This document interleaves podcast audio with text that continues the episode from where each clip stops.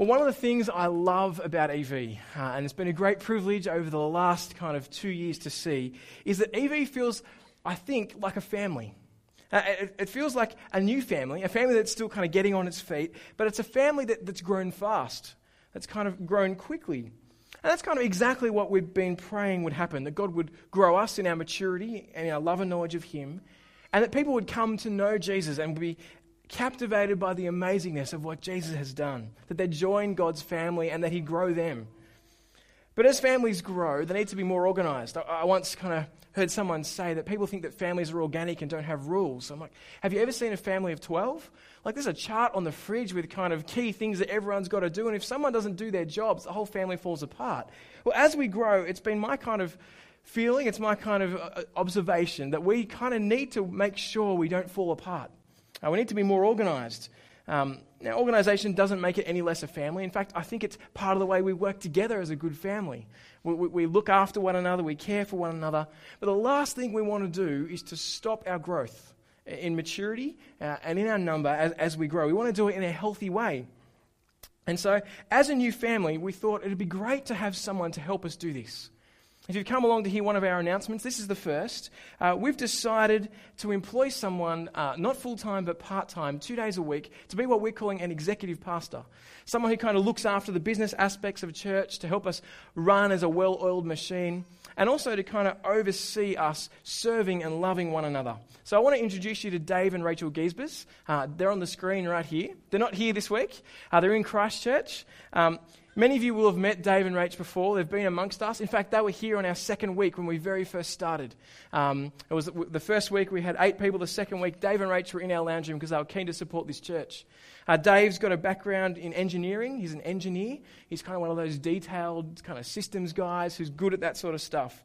And he's been willing to give up his job in Christchurch to move up here to Auckland to work for us 2 days a week. He's got a theological education from Christchurch. He's done 1 year of that. He's been on the core team of a university church plant, and he's been one of the founding drivers of a Christian group on a university campus. So I thought what I'd do is introduce you to Dave and Rach. Here's a quick video of them. Hi, I'm Dave. This is Rach, and this is wee Theo. Can you wave hello, Theo? Hello. We're excited about coming to Auckland and being a part of things happening up there. We've loved hearing what's going on in Auckland and loved seeing when we visited what's happening at Auckland EV. So we're excited to be moving up to be a part of that. As we do that, we'd love to have you pray for us as a family as we pack up life in Christchurch and move up to Auckland. Pray that we wouldn't be anxious about things. Pray that God would continue to provide all the things that we need, and pray for the relationships that we're leaving behind.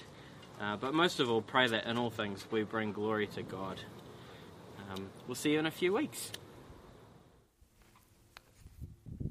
So I'm excited about having Dave on staff. He really helped us as a church kind of change gears and keep growing in a way that works well. Dave's going to be working 2 days a week for us, and then 2 other days a week he's going to be setting up and starting a new church planting network, a Kiwi church planting network called Multiply, where we want to see more and more churches just like this start up across the country. So his brief in 2 other days, apart from his time at EV, is to see that kind of network start up across as many churches in this country as we can. And the 3rd day, the extra day to make up the 5, is going to be helping the churches very similar to us, the 2 in Christchurch, 1 in Wellington that's about to start in April, kind of work together on our systems and structures. And so that's how we're going to fill up his time working here full-time really, but for us 2 days a week. I'm excited about this, and I think it's a great stage in the life of our church. And so I've asked Sarah Kennedy to come up. She's going to lead us in prayer, thanking God for what He's doing amongst us and for Dave and Rach. Thanks, Sarah. Let's pray. Heavenly Father, we have so much to be thankful for. We want to thank You for Your generosity to us as a church. Thank You so much for the generosity of each and every person here and for the generosity of all those who support Auckland EV. We want to thank You today, especially for Dave and Rachel and Theo Giesbers, and for their generosity in giving up a great job and close friends in Christchurch to serve You here with us in Auckland. Thank You for the way You've been working in them, preparing them and growing them.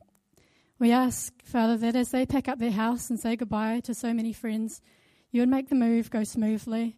You would give them opportunities with those who don't yet know you to see the hope they have in Jesus, that you would encourage them and that you would fix their eyes on Jesus. We pray that you will help us as a church to welcome them and love them and care for them as we partner together to see more and more of Auckland captivated by your Son, Jesus. We pray this in his name. Amen. Well, friends, so that means that this year it'll be quite an exciting year. We'll have Dave working 2 days a week for us. We'll have Lyndon and his wife, Abby, doing an MTS apprenticeship, so like an apprenticeship in ministry, full-time for church. But if that wasn't enough exciting news for you, I've got one more piece of news that will, I think, get you really excited. Here it is.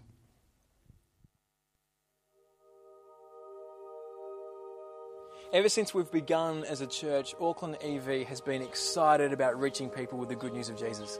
And what we're about to do now as a church is something that we've wanted to do since the very first day. See, we wanted to be a church that was born pregnant, a church that was excited about seeing more people come in and more churches start. And that's exactly what we'll be doing this March. We're starting a night church on Uni campus where people can come and be challenged with the truth of Jesus, to look authentically and truthfully at the evidence for who Jesus is, and to meet a community of people that really are excited and captivated by Jesus. EV pushes and challenges me to be very intentional about how I live my life, always being on a mission for Christ.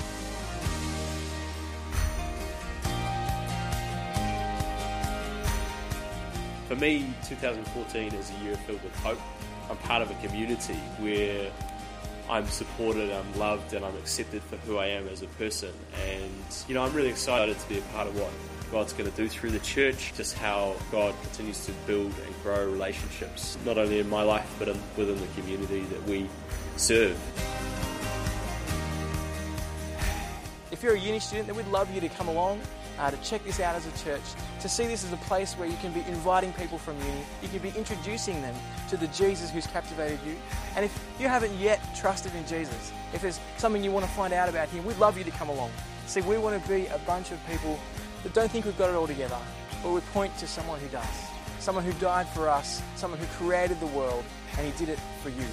So we'd love you to come along and partner with Auckland EV in what we're about to do. We'd love to see this city of Auckland and its students and people in Central City really get a grip on who Jesus is and what he's done.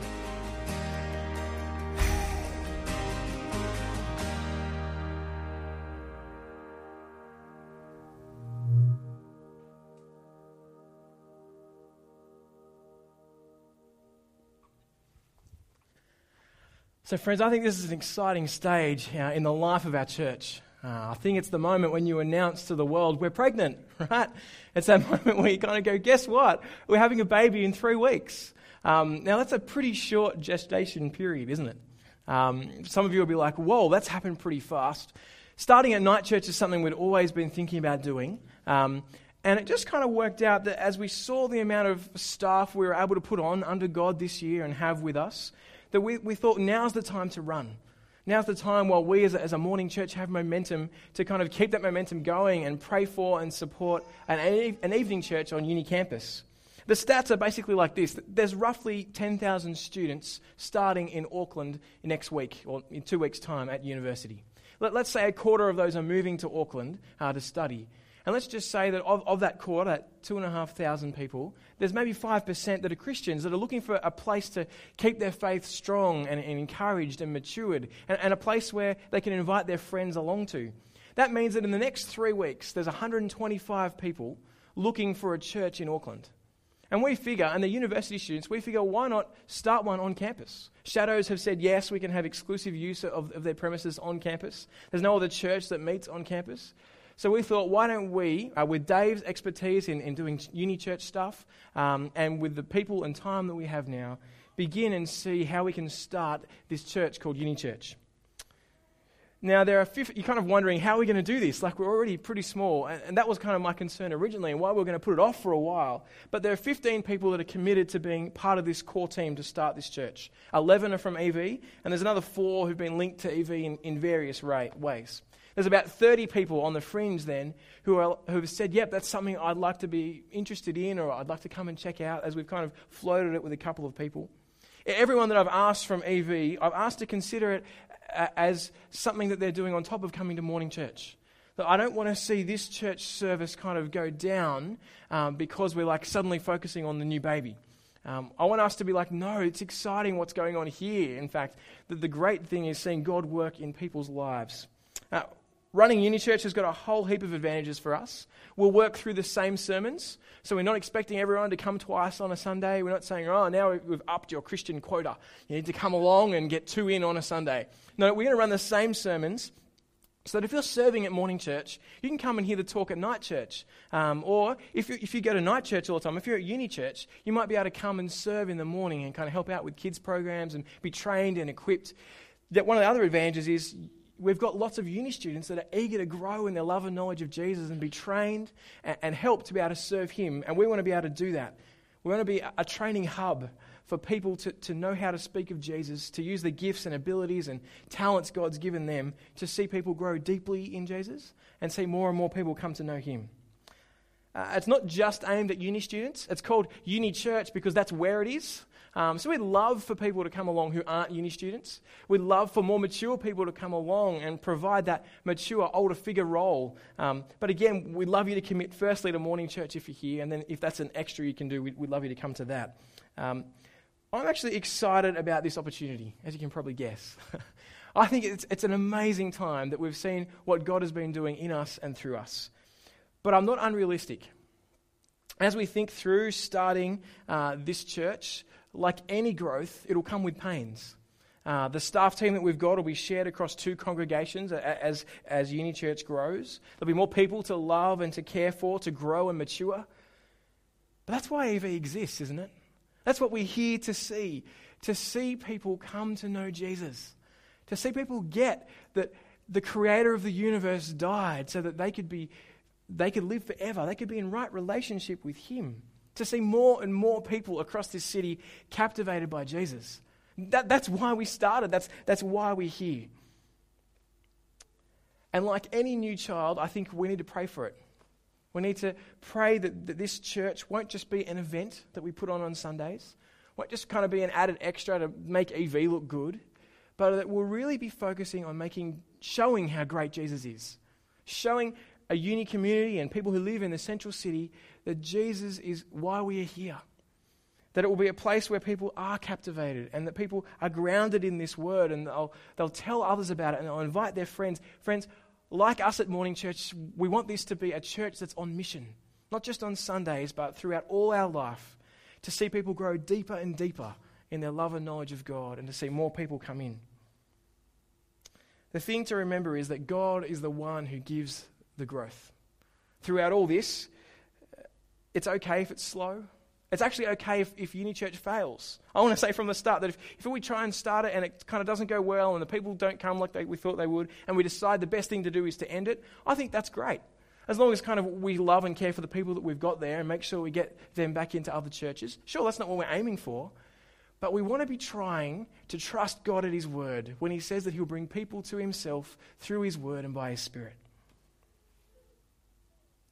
So if you've got concerns about Uni Church, if you want to chat to me later or you want to be part of it or you're just excited about it, I would love to chat to you after church. I'll be available to come and talk to or any time this week. But please do come, and if you've got kind of concerns you're worried about them, us carrying the load and how things will work, we'd love to chat to you. There are things that we've thought through, but there might be things that we haven't.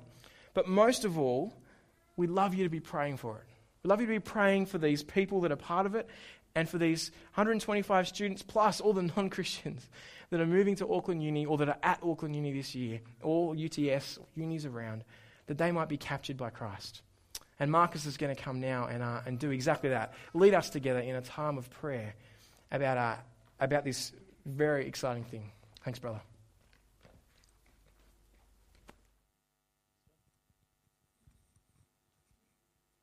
Hello. Morning. Cool, it's exciting times, eh? Shall we join together and pray? Yes, dear Father, it is so exciting to be part of a church that is growing and expanding, not because it makes us look popular or successful, But because, God, it means that your gospel is going out, that your word's going out, more people are getting exposed to your gospel, and hopefully more lives will get changed and renewed by the grace that you extend, Lord God. And in this light, Lord God, we bring before this exciting new venture of Uni Church, Father. We come with humility, Lord God, because we recognize that, well, simply we can't do this, Lord God. We can prepare a cool venue that's got cool lighting. We can practice instruments and make cool music. We can prepare cool, inspiring sermons, Lord God, but we can't change hearts, Lord God. We can't fix the brokenness that that resides in so many people's hearts, Lord God. And we recognize that only you can do that. And so, Father, we bring this before you. And we're excited, Lord God, because we believe that you're behind it, Lord God. And, just pray your blessing upon it.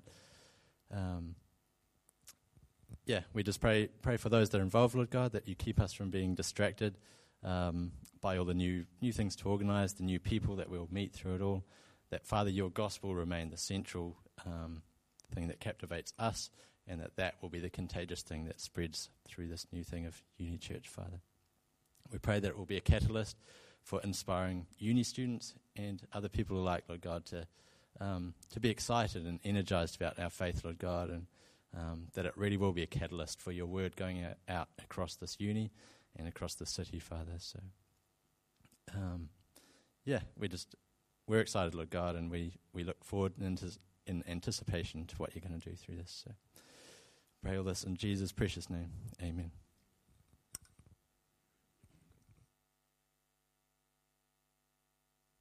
Hi, everyone. My name's Sean, and I'll be doing the Bible reading.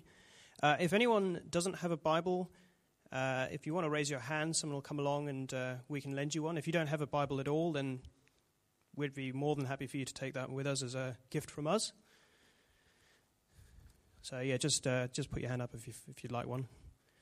I shall be reading from Luke chapter 1, verses 5 to 25, and then 57 to 80.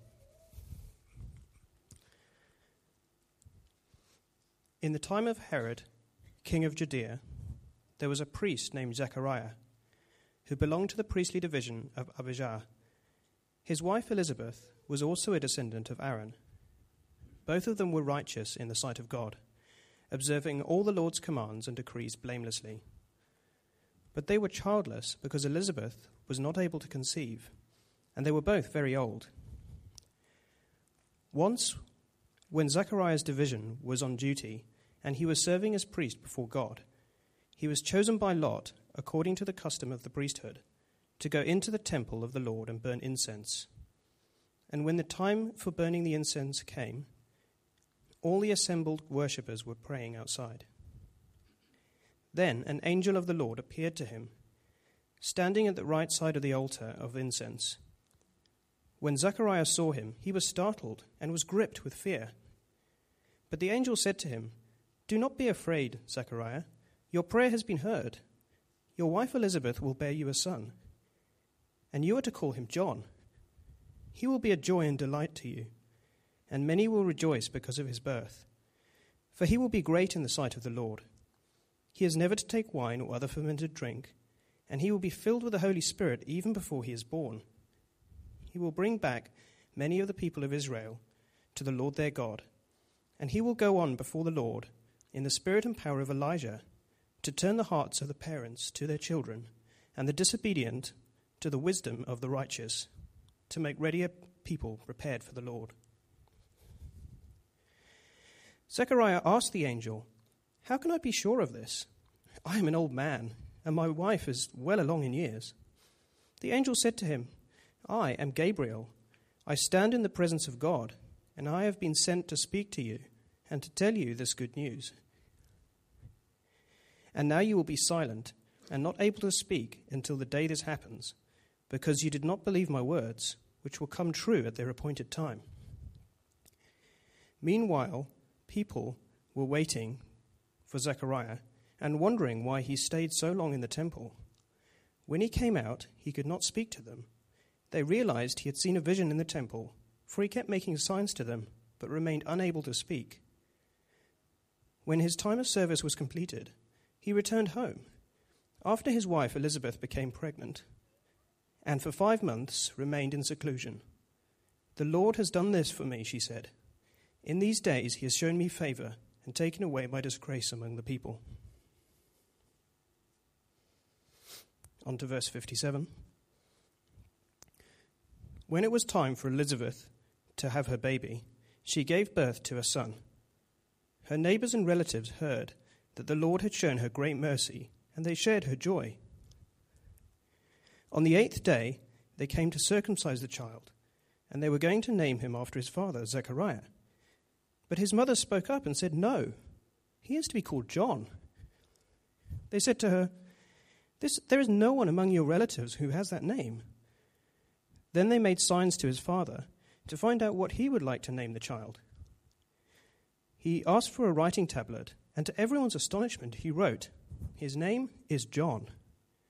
Immediately, his mouth was opened and his tongue set free, and he began to speak, praising God. All the neighbors were filled with awe, and throughout the hill country of Judea, people were talking about all these things. Everyone who heard this wondered about it, asking, "What then is this child going to be?" For the Lord's hand was with him. His father Zechariah was filled with the Holy Spirit and prophesied, "Praise be to the Lord, the God of Israel, because he has come to his people and redeemed them. He has raised up a horn of salvation for us in the house of his servant David, as he said through his holy prophets from long ago, salvation from our enemies and from the hand of all who hate us, to show mercy to our ancestors and to remember his holy covenant, the oath he swore to our father Abraham, to rescue us out of the hand of our enemies and to enable us to serve him without fear, in holiness and righteousness before him all our days.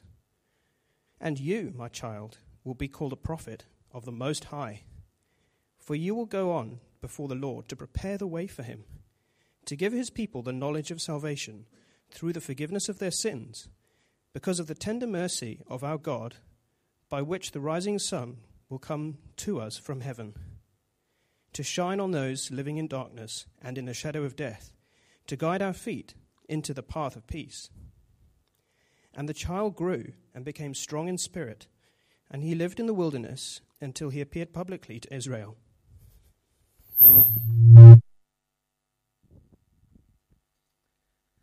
Sorry about that. Let's pray. Father God, as we've just heard your word spoken, we ask that by your Spirit and through that word, you would point us to your Son. You'd show us how relevant he is to us. And you'd help us, Lord, to be excited about this Jesus. Amen. As you sit here this morning, I'm not sure if you're aware, but there are massive events happening around the world. Events that will impact countries for decades to come. I don't know how many of you read the news section, the world news section in the paper. Some of you might, but my hunch is that for most of us, we just don't care. We don't kind of have it on our radar. It's kind of too much to think about these things that are going on. It's too much just to deal with the issues of my life, let alone the issues that are going on in other places around the world. For most of us, our world consumes us. The stuff going on in my life just fills my horizon, doesn't it? It's kind of hard to look above it. Fears about my future, my family, myself, grief, loss, the constant reflection of a loss I've had in the past, kids that aren't this and should be that, and inner struggles where you're like, I just keep doing what I don't want to do. And the things I want to do, I just can't do. What is wrong with me? My job, bills to pay. Asking me to worry about potential world-changing events in a far-off country just seems, well, it seems too hard, doesn't it? But what Luke is about to show us, as Sean just read, isn't some seemingly unrelated historic trivia about the 1st century AD, in a land far away that has no effect on you and I. What Luke is about to show us as he unravels this careful account, based on eyewitnesses, as he said in the last 4 verses, the accounts that have existed that he's looked into with great detail and carefulness. What Luke is about to show us is that these events are earth-shattering events. The things we're about to read about are the pinnacle of thousands of years of history. They're what the world is about.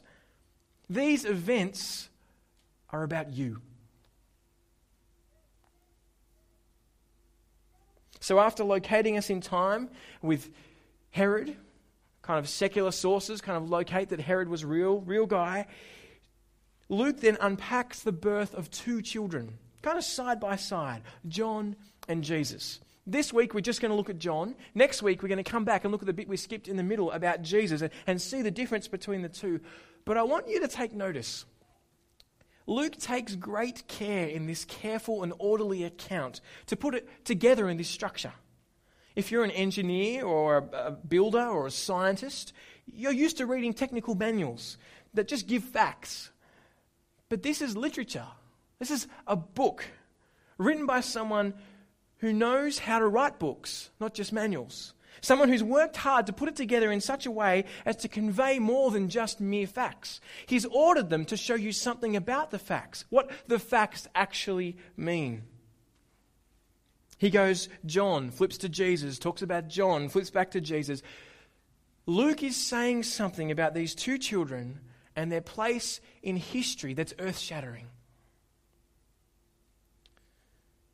Now, I wasn't there at your birth, thankfully, but you were. And though your parents might have thought you were special, and you were to them, there's something very different about the birth of these 2 children, especially the one we're looking at now. Firstly, both Zechariah and Elizabeth were descendants of Aaron. Now, that probably doesn't mean much to you, right? We're like, what does that mean? Aaron, however you say it, you know. Aaron was the first priest of Israel, and somewhere in his family line, big things were expected. And what we find is both Zechariah and his wife Elizabeth were from this line. Luke goes out of his way then to show that this couple was a good family. They were a faithful couple. They'd been together for a long time. He tells us they were both very well along in years, but they had no children.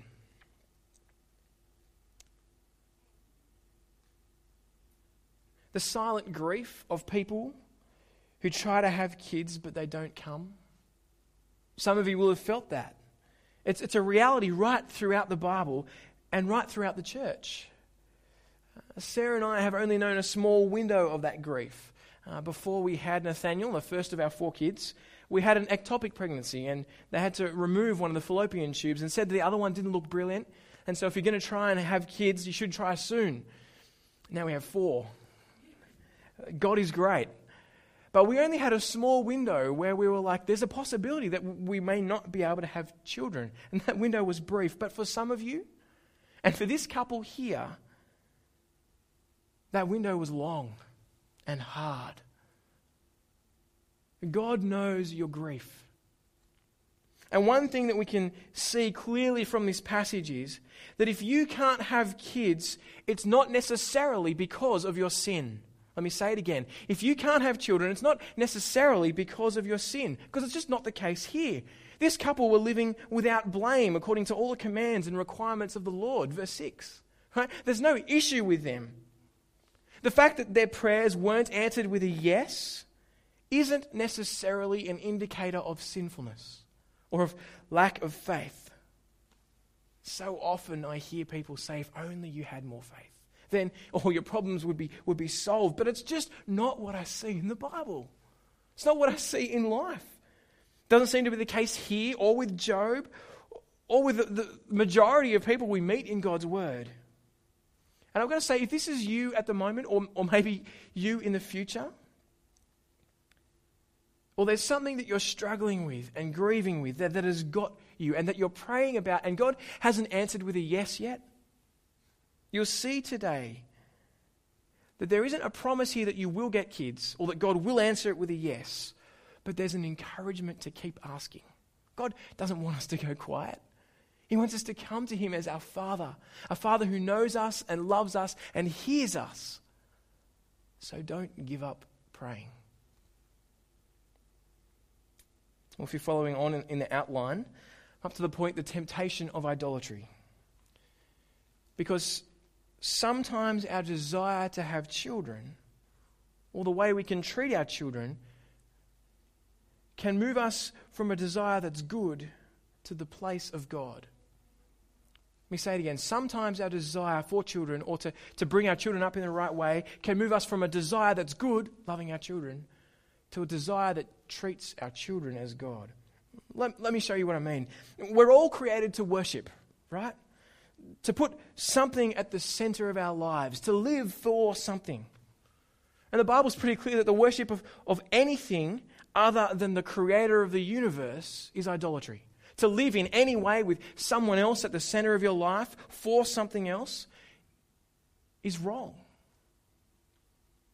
Idolatry is when we take the things that are good and we make them God. We serve them, we live for them, we find our worth in them, our hope in them, our security in them. For some of us, it's food, it's money, it's career, it's status, it's sex. But I think one of the things for the church often is family. I reckon that's one of the great Christian idols. We love kids here at EV. We want to see our kids grow and we want to celebrate when children are born. But you've got to get the order right. We love kids because we love God and God loves children. Jesus doesn't exist so that we can have a family. Family exists so we can worship Jesus. You got to get the order right. But what happens when you can't have kids? What do? Do you curse God? Do you find another God? And what some of us do is we sin. We serve ourselves rather than God. But the couple that's before us today, Zechariah and Elizabeth, that's exactly what they didn't do. In an age when a barren wife was grounds for divorce, Zechariah didn't divorce his wife. He stuck with her. Nor had he gone somewhere else to father children. He could have committed adultery with some other woman like so many before him had. Even Abraham. Sarah comes to Abraham and says, why don't you go off? And that's why we take our shoes off at airports now. Okay, so no, he didn't. He stayed. The other option was to get bitter. But this isn't what Zechariah does.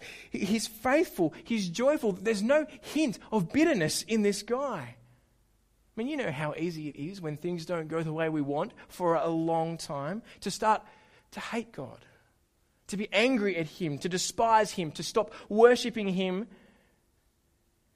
and to stop serving him. Slowly and ever so slowly, slip out that back door because, well, how can he be good? But this couple didn't do that. Here's what they did. They worshipped God. They put God first. For Zechariah and Elizabeth, that is what they would do. They spent their days in walking frames, probably, serving God, understanding that they may not ever have children.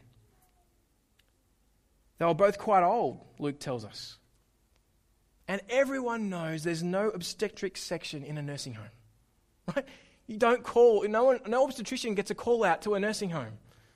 It just doesn't go on. Apparently, according to the Guinness Book of Records, the oldest woman in modern history to naturally give birth to a child was 59 years of age. Dawn Brook is her name. She's in Britain. She had the help of estrogen supplements, but 59 years, that's the oldest that we've got. We know that this just doesn't happen. So here we have this old priest in his walking frame. Actually, the Bible doesn't say he had a walking frame. I added that. So just kind of, he's old, okay? Zechariah goes up to the temple. Now he's not some big shot priest. He's not kind of like the center guy or the high priest. He's a little priest from a small village town. And the way that the priests worked, they would have divisions that all be divided up. And his division, like the others, would take it in turns to spend 1 week, 2 times a year to minister at the temple. 2 weeks a year, that was it. That was their service. They'd all come together, their division, and they'd kind of roll the dice to see who'd get the big job. The job of taking in the incense to offer, to put on the coals in the room right next to where God dwelt in the temple.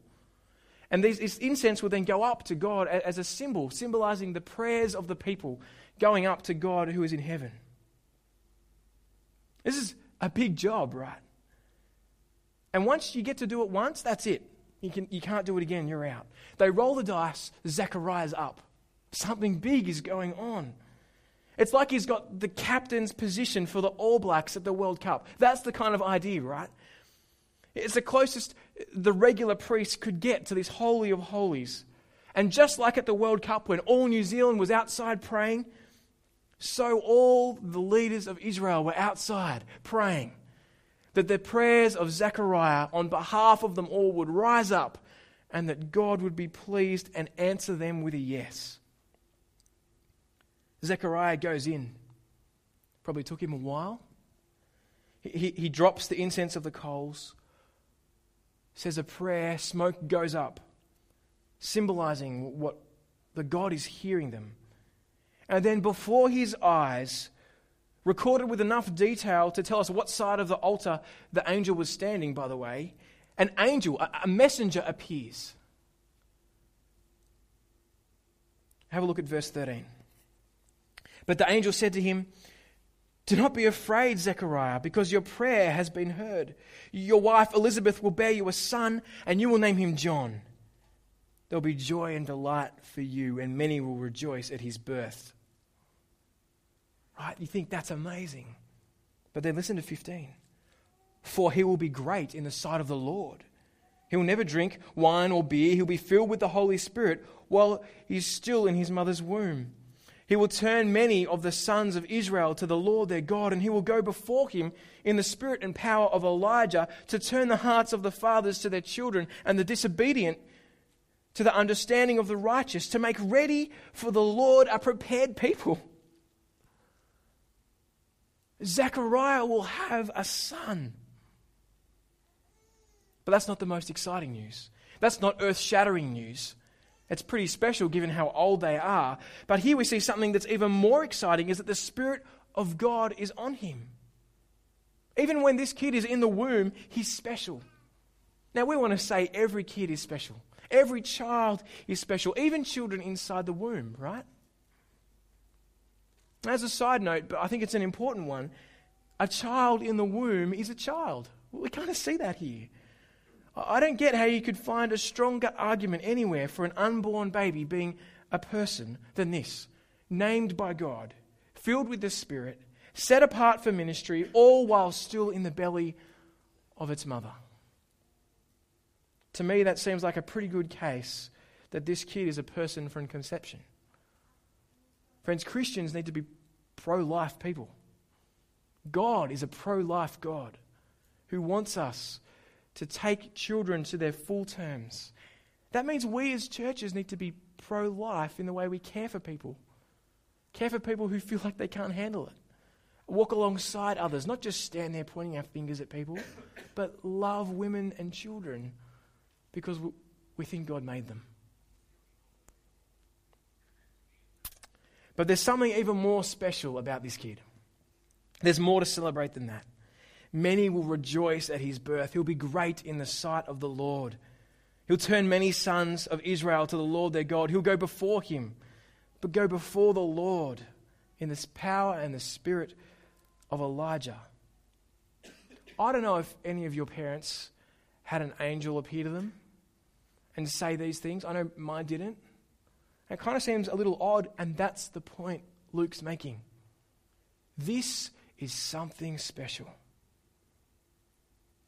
But what is that about?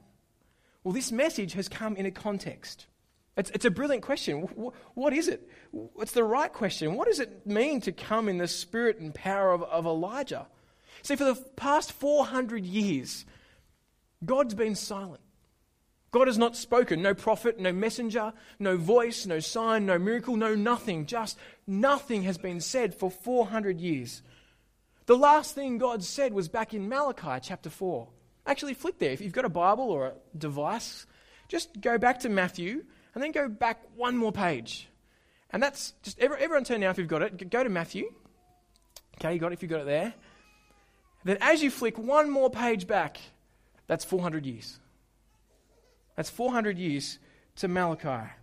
Chapter 4, verse 4. These are the last words of God for 400 years, and they're on the screen or in your Bibles. Remember the instruction of Moses, my servant, and the statutes and ordinances I commanded him at Horeb, that's Mount Sinai, for all Israel. Look, I'm going to send you Elijah the prophet before the great and awesome day of the Lord comes. And he will turn the hearts of the fathers to their children and the hearts of the children to their fathers. Otherwise I will come and strike the land with a curse. John and Jesus don't turn up in a vacuum. They come in a context, a history. And Luke wants to make sure you don't miss this. This is exactly what's gone on. He's gone to lots of effort. God has gone to lots of effort. For the past 3,500 years plus, he's been aiming towards the day that someone would come. Not just Jesus, but John the Baptist. That he would come and prepare the way. He would turn the hearts of the children to their fathers and announce the coming of God. Now there's something earth-shattering. There's some news that should impact us. God, my Maker, come to earth, and that someone is coming before him to prepare this way. Something extraordinarily relevant is this child.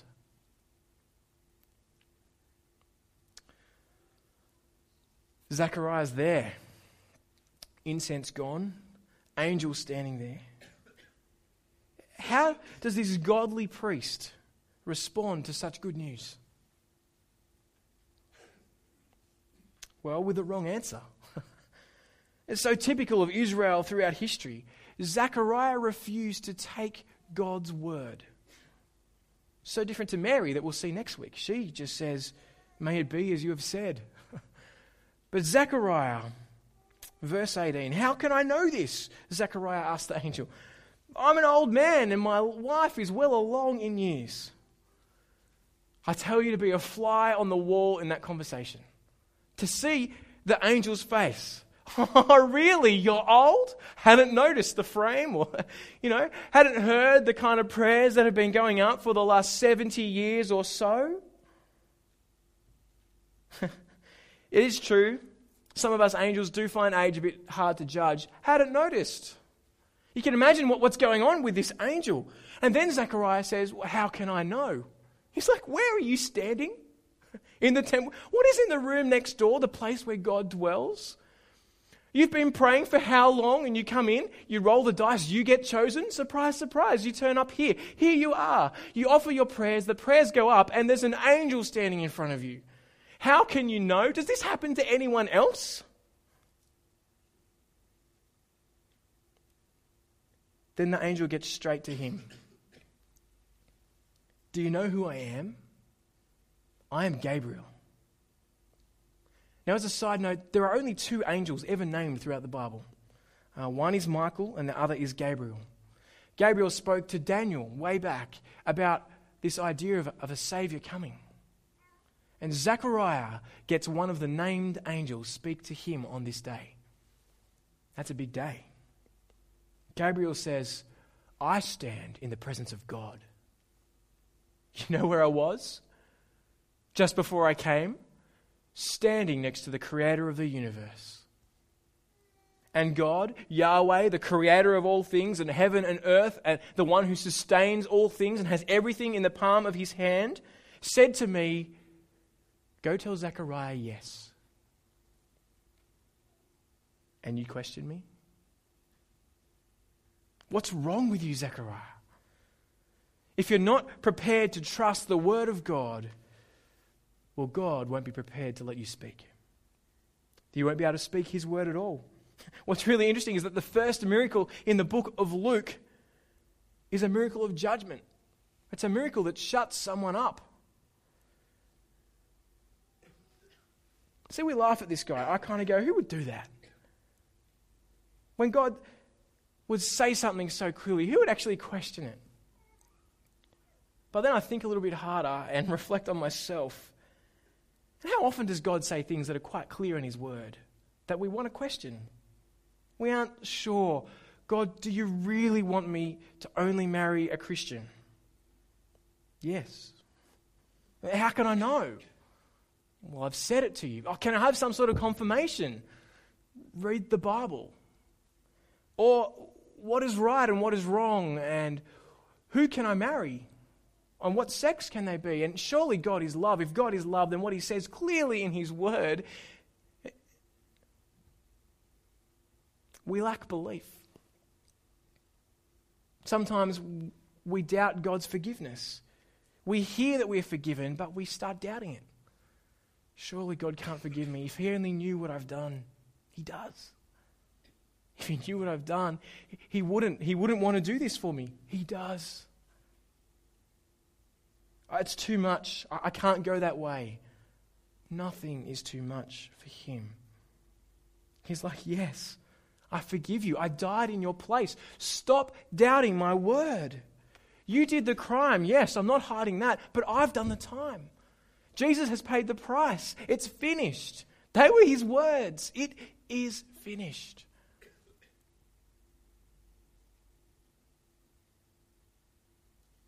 Stop trying to think you can fix it yourself.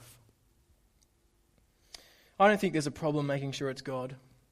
1 John tells us that we must test everything against what the apostles first taught. It's kind of the litmus test for everything. Does it line up with God's word? And because of Zechariah's disbelief, he's muted, literally. The angel hits the mute button and he can't speak for the next 9 months. Nothing. Got me thinking maybe that was his problem. Maybe that's why they hadn't had kids, because he didn't shut up. Maybe put the mute button on and things might get better. That's just a side note. But Zechariah goes home. 9 months later, a baby comes out.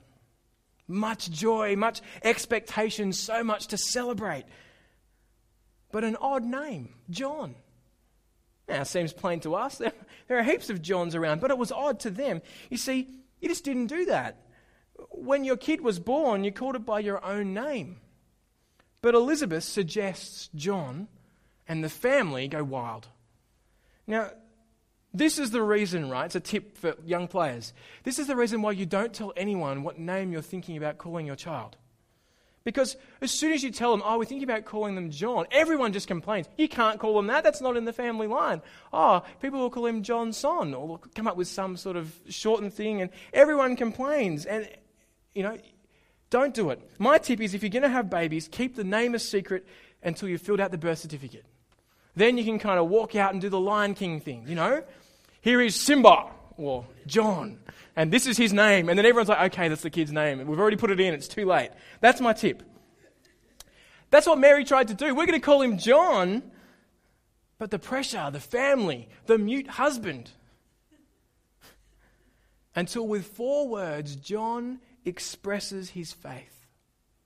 Finally, his name is John. In case you're wondering, it's 4 words in the Greek as well, just for completion. Immediately his mouth's opened. And for the first time in 9 months, Zechariah can speak. What would you say when we come out of your mouth? He worships God and praises him. So here's the thing. True worship of God is on his terms. And it's only possible by trusting his word. Zechariah was only allowed to worship God when he finally trusted God, when he worshipped him on his terms. And praise God and worship God he does. And he's not just excited because he has a son. He's excited about that, that's for sure. But it's even more. It's what this son has come to do, the fulfillment of Malachi 4. It's on the screen, Luke 1:68. Just listen to the words of this man. Praise be to the Lord, the God of Israel, because he has come and redeemed his people. He's raised up a horn of salvation for us in the house of his servant David, as he said through his holy prophets of long ago, salvation from our enemies and from the hand of all who hate us, to show mercy to our fathers and to remember his holy covenant, the oath he swore to our father Abraham to rescue us from the hand of our enemies and to enable us to serve him without fear in holiness and righteousness before him all our days. God keeps his promises. God keeps his promises. He might have been silent for 400 years, but when God puts his name to something, it happens. John and Jesus don't come in a vacuum. They come with an expectation. And Zechariah is saying, this is the one to prepare the way for the greatest person the world has ever seen. This is earth-shattering news that will change you. And then listen to him, focusing in verse 76. And you, my child, will be called the prophet of the Most High, for you will go on before the Lord to prepare the way for him, to give his people the knowledge of salvation through the forgiveness of their sins, because of the tender mercy of our God, by which the rising sun will come to us from heaven, to shine on those living in darkness and in the shadow of death, to guide our feet in the path of peace. I want that. If that is who John has come to prepare the way for, if Luke is setting us up to see closely who this person is, if this actually happened, if it fulfilled what was promised 400 years, 700 years, way back to Abraham,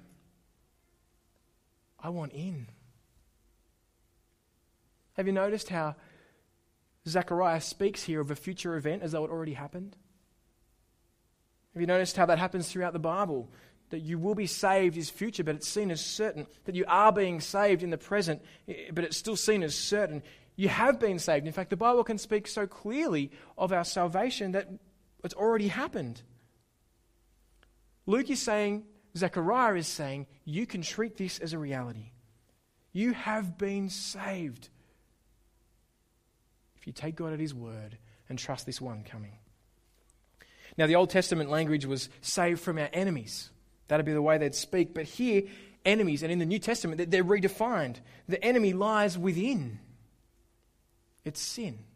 It's our own rebellion against God. It's putting anything but God at the center of our lives. It's idolatry.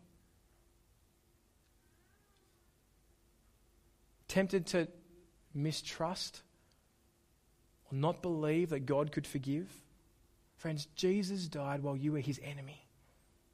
Or you wanted nothing to do with him. Don't do what Zechariah did. Don't consistently doubt the word of God. Look at the evidence. Test it against Scripture, against the historical sources. Hear this message, but hear it clearly.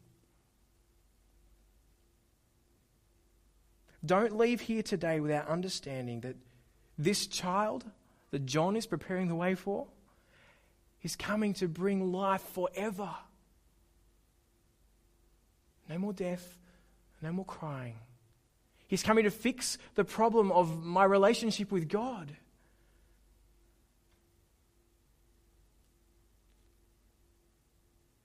We have so much to celebrate. We've got so much to celebrate. As we look at what God has done for us in Jesus, I'm in deep awe of him who would provide salvation for me, for someone who consistently puts myself at the center of the universe, that God would die. But his salvation isn't because of me. It's not because of anything I've done. It's because God came to us. It's because Jesus lived and died for you and me. Friends, as we look at the celebration of Zechariah, as we think through what God has done bringing this child into the world with news about your life, I hope it makes you want to know more, want to come and see what this child will do, what he will say, and the one that comes after him, how he will be. I hope you become more and more captivated by God. But what's on view here is that at the end of the day, all we can do is say thank you to God. The most we can say after we've done all our effort, all our time, starting new churches, inviting people to church, telling our friends about Jesus, the most we can say to God is thank you. Thank you for saving me. Thank you for using me. Thank you for growing me. Friends, we have so many reasons to praise our God. And it's my prayer that as we go out from hearing this message, from hearing Zechariah's deep praise of the amazingness of our God, that our eyes would be fixed on him, that our doubts would be pushed away, that those things that cloud us, that shift our eyes down from the horizon would be pushed aside so we might see that this universe exists to praise Jesus. And pray that God will use us in any way he can to see more come to know him and grow deeply in him. Let's pray. Father God, we want to thank you so much for stepping into this world in your Son Jesus. Thanks for the way that you've so organized history to point to him. We pray that you would fix our eyes on Jesus, that we wouldn't be so overwhelmed by the world around us, by our insecurities, our hurts, our frustrations. We'd call life, we'd call things for as they really are. We'd come to you on our knees, ask for forgiveness, and receive it. Father, for those of us who haven't yet put our faith in you, haven't yet taken your word as true, we ask that you would show us the reality of these events, this carefully investigated eyewitness account of history, and that you might capture us in Jesus. We pray this in his name. Amen.